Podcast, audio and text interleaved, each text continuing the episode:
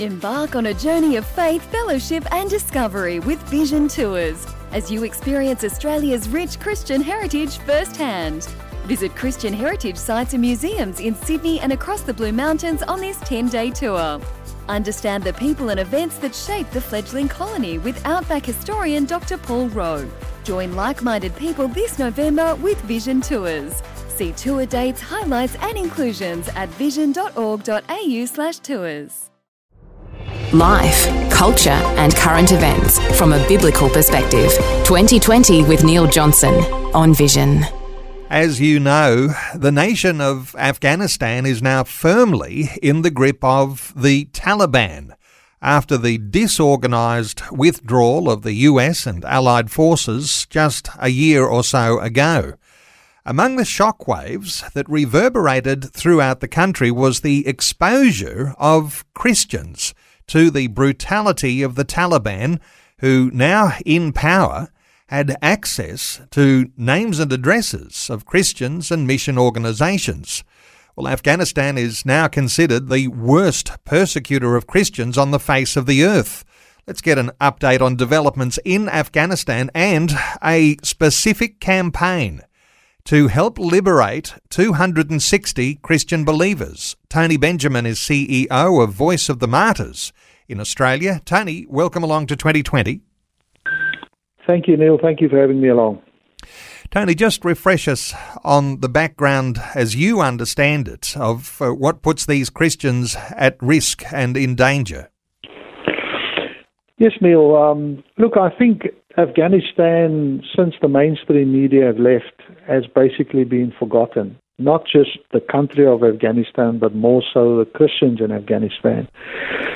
Since the withdrawal of the US and the Allied forces, Afghanistan has been very isolated. There are economic challenges, there are humanitarian challenges, and also, of course, we have challenges with Christians that are constantly being persecuted and killed because of the fact that the Taliban basically considers them apostate and wants to eradicate all forms of non Islamic activity in Afghanistan.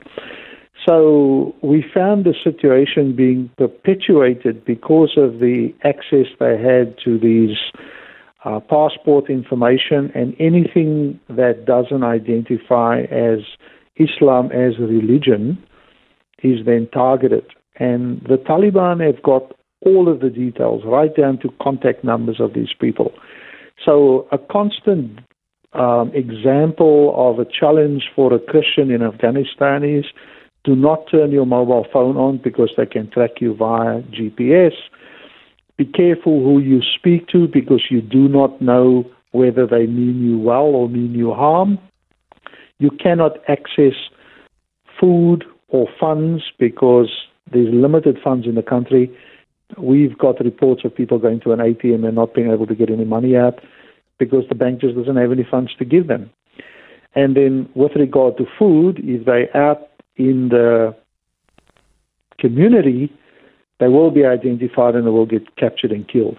This is a daily challenge for Christian Afghans. So we've been able to get help in there. We've been able to get food. We've been able to get funds through the hawala system. We've been able to help them. We do have uh, support spread out that we can help and we can offer, and we have been doing this since the withdrawal happened last year. I know some listeners will have picked up on your words there, Tony. Uh, captured and killed. I wonder if you can illustrate perhaps just how brutal the Taliban can be for those who are considered to be infidels and Christians as enemies of the state. We have got letters that many of the Christian Afghans have received basically saying that if you are caught, you will be killed. Um, you'd be better giving yourself up to, so your death would not be as brutal. Now, this doesn't obviously matter. If they're going to kill you, they're going to kill you. And we have got many of these letters that we've had translated that say exactly that. So to say that people are living in absolute fear, the Taliban are absolutely indiscriminate in the manner whether they're raping women, whether they're killing children, killing whole families. They've been absolutely indiscriminate. All the guarantees that they have given when this supposed handover took place has gone to the wind. It means nothing. It's not worth any paper or any rhetoric that they've shared. It's not worth anything. They have gone back to their old ways, which is totally authoritarian and absolutely brutal. Tony, so a Christian would have instantly lost their work. Uh, they'd have, as you say, uh, little or no access to basic provisions, uh, even like uh, accessing the ATM. Does it mean that they've had to go into hiding? Is there now an underground church movement that basically is in survival mode? Yes, there is, and there are only a few thousand people left who we've got contact with that are spread around. If there are more, they're certainly not putting their heads above above the parapet at all. And they've spread far and wide, and they are too scared to actually um, emerge from their hiding places. And many of them that we try and contact through various means that we have at our disposal, um, we find that some of them are just uncontactable after a period of time and we, they never emerge again, which sadly we do not know what's happened to them or where they are. The ones that are in touch with us are very diligently guarding their security and their well-being for fear of being found out because that will spell the end. So it's a it's a very precarious situation uh, if we get food to them, there's a series of messages that go through. There's a number of verifications with code words. And even then, they're skeptical uh, when they collect the resources that we provide um, because they're living in such fear. Often there are organisations uh, like Voice of the Martyrs who want to support the church on the ground uh, to encourage and nurture and make sure that there is a remnant in these very difficult situations. But in this case, uh, Tony, there is a need to get a whole lot of Christians out of Afghanistan or uh, they're likely to be killed. Is that the case? That is the case, yes, Neil. You know, when this, when this challenge started last year, we had all the plans to actually help the church rebuild. But because Christians have had to be transient during this last few months, there was no chance for them to put any roots down anywhere in Afghanistan where the Taliban is actually going to be tolerant of them. We've even tried in the Panjshir Valley where we've gotten a lot of humanitarian help to these Christians there. They're not even uh, willing or able to settle even in the Panjshir Valley, which sort of is uh, supposedly a safe haven because the Taliban and surrounding countries are actually attacking the Panjshir Valley. So we're trying to get as many of them to uh, some level of safety as we can.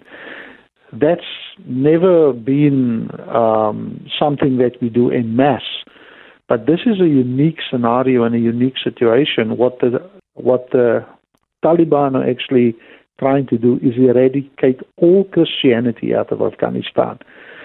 So, do we sit by idly and watch these people die, or do we try and offer the help that they need to get them to some form of safety? And that is where we find ourselves at the moment, yes.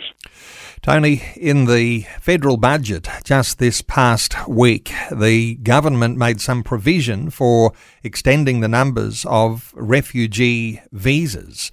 Uh, any thoughts around how that might affect the sort of thing you're trying to do, or is this just so uh, deep seated uh, that it probably would be under the radar of anyone in government level? Look, I think it will help us. It at least gives us a glimmer of hope, Neil. Um, in the past, we tried to move 23 key pastors and their families out, which we were able to do. Unfortunately, Australia wasn't an option they refused to help us at that time. We had to get them to Brazil, which we did successfully. Praise God for that.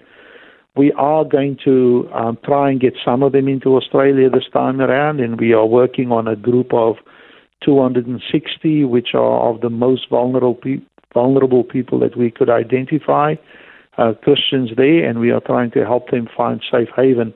We may not be able to get all of them here, which is fine. We have one or two other countries who have put their hands up who are willing to help us with some of them. Tony, what can listeners to our conversation today do to support this effort you have to liberate this 260 odd people, and perhaps there's a lot more? Listeners, firstly, we ask them to pray, and we do ask them if there's any chance that they would be willing to support our campaign, which is on our website, um, so we can so we can raise enough funds to be able to help these people in the best possible way we can and give them some future um, in a country of safe haven. That would be the request we have at the moment. Is there a financial need right now? Yes, there is a financial need. The financial need is great 260 people. Uh, it's a big group. We're talking about passports, visas, uh, a place of safety while we try and get them out, while they're processing these visas. There's flights, there's food, there's sustenance, there's medical care. We're talking, we're talking millions of dollars here. And of course, there are Voice of the Martyrs operations that are happening in various nations around the world. It's not just falling on Australian shoulders right now, but uh, clearly you're actually asking people to uh, roll up those sleeves and lend a hand where you can. Yes, we are, Neil. And you know what? If we get sufficient funds to do more than 260, we will. Outside of our campaign, we are working tirelessly with a number of other partners to help people who have already uh, been extracted from Afghanistan, Christians, only Christians I'm talking about here, who are stuck in the UAE and places like that, that we've already helped to get out of Afghanistan, but they're stuck in uh, what's called humanitarian city in the UAE at the moment, waiting for a safe haven country to actually accept them. We're even helping there at the moment so that, you know, those those that have been um, evacuated are not forgotten either. So this is a massive operation that we're involved with, and I do believe we can play our part. Um, we're not the the biggest organization out there that's working on this, but I do believe we we have the responsibility and we have an opportunity to make a difference in these people's lives. And I do believe as it says in Hebrews 13:3, remember them that are in bonds as if you are there with them, which our ministry is based on that scripture. We need to play our part and do the right thing for these Christians. Well, you're leading a, an amazing ministry, Voice of the Martyrs. You've been around a long time and you've got a lot of network contacts right around the world, people who are in the persecuted church a real need here uh, for this 260 Christian believers in Afghanistan under the Taliban rule. Uh, Tony Benjamin is CEO of Voice of the Martyrs in Australia. Let me give the website for listeners to connect with Tony and uh, to perhaps make inquiries about how you can be a support or to make a donation and certainly become a prayer partner with Voice of the Martyrs. It's vom.com.au. Voice of the Martyrs, vom.com.au. Tony Benjamin, thanks so much for sharing your heart with us today on 2020. Neil, thank you once again for the opportunity. It's much appreciated, and uh, thank you for allowing me to share this. Thanks for taking time to listen to this audio on demand from Vision Christian Media. To find out more about us, go to vision.org.au.